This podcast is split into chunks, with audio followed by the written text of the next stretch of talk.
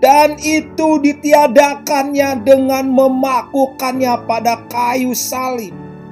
Jadi Tuhan mengampuni kita segala pelanggaran kita, menghapuskan hutang kita dan ketentuan hukum yang mendakwa dan mengancam kita tidak berlaku dengan cara dia meniadakannya dengan memakukannya pada kayu salib. Ajaib Tuhan mengampuni kita bukan dengan kata-kata kiasan atau kata-kata teori tetapi dia mengampuni kita dengan perkara yang ajaib dan mahal sekali.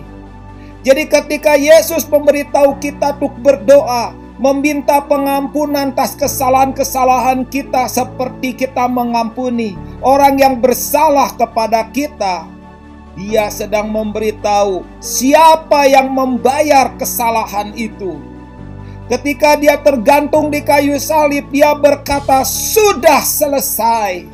Artinya, kesalahan kamu telah aku bayar. Kesalahan semua kita telah terbayar lunas dan tidak ada tuntutannya lagi.